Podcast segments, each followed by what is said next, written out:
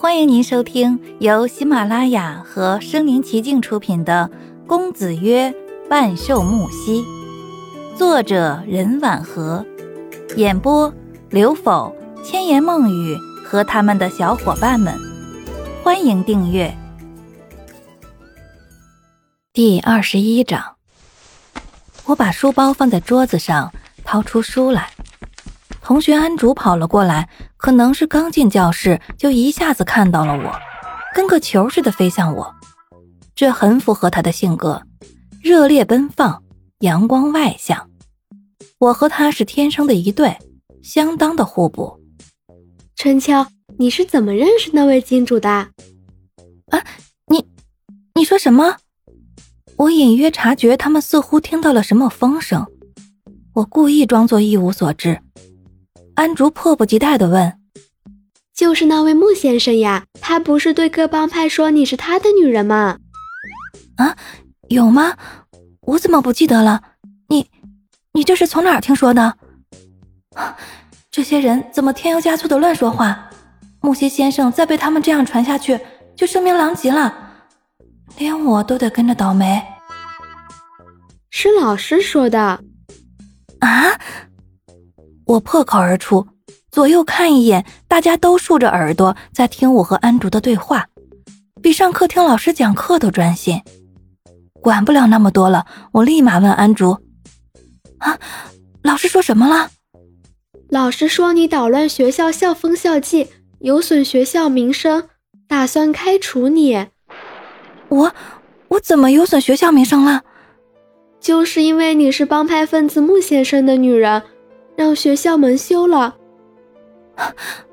我不是他什么人，我现在就要去找老师解释去。就在这时，老师进了教室，安竹如兔子一样溜回位置。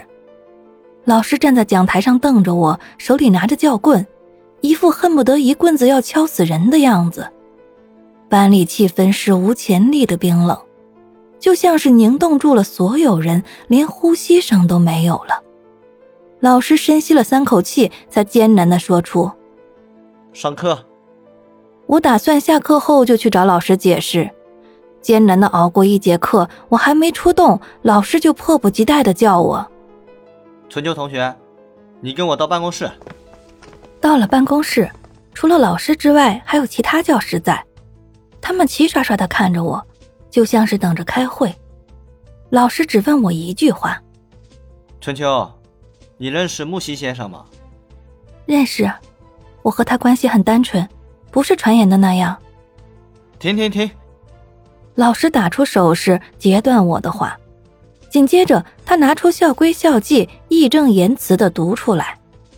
末了，他对我说：“虽然这里没有明确的说明女学生在校期间禁止婚恋，但是因为你，咱们学校被推上风口浪尖上。”现在校长因为你正忙得脚步离地的去向有关部门、有关人士解释这件事儿，事情还在发酵期，暂时对你做停学处理，这是校长的决定。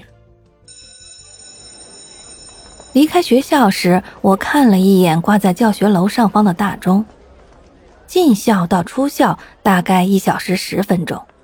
我想到木西先生此前的话，要我不用上课。看来他对发生在学校的事情是早有所闻了。我抱着书包，狼狈地朝校门口走去。安卓真是太义气了，竟然翘课前来为我送行。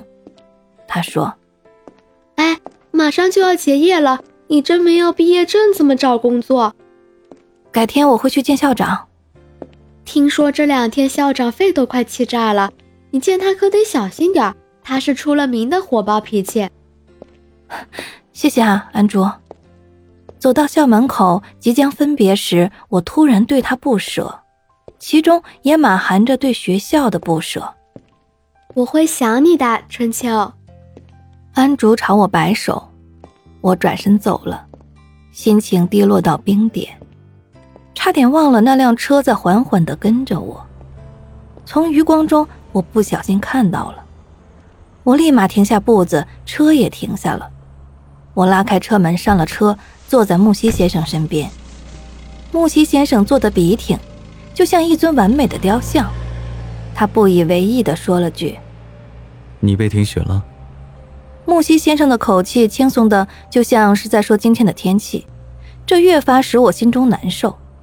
我只想搞清楚那晚的事情，就问他：“那天晚上你去救我和阿妈，有没有说过什么过分的话？”木西先生斜睨着我：“我说的每一句话都很过分。”我心中叫苦连天，忙问：“除了说我是你的女人，你还说什么了？”木西先生嘴角始终衔着一丝玩味的笑，想了一下，扯开慵懒的声线说：“我当时喝了点酒，说的太多，也记不清了。不过倒是从传言中听到了几句。”我捂着嘴，快要哭出来。我问：“还传了什么？”木西先生眼角闭着，我红晕飞向了双颊，说。你还是学生，怕污染了你的耳朵和灵魂，还是不要知道的好。我捂着脸欲哭无泪，心里想：这下完蛋了，以后没脸见人了。我恨不得用头撞玻璃了断自己，可一想，这是人家的车，那么贵，不能牵连无辜，就勉强压住了内心翻江倒海般的情绪。不过转念一想，啊。我才是无辜者，是被他牵连来的。一想到我的委屈，就看了他一眼。他也正睥睨着我，发着笑。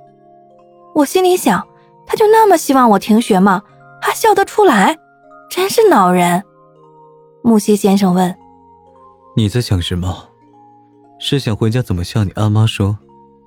啊，阿妈对我的学业也不是很在乎。前段时间她就打算带我回老家，只是因为疫病耽搁了。也就是说，你想一走了之了？他仰头深吸了一口气，气氛忽然就变得不对劲了。我悄悄看着他，发现他又拉长了脸。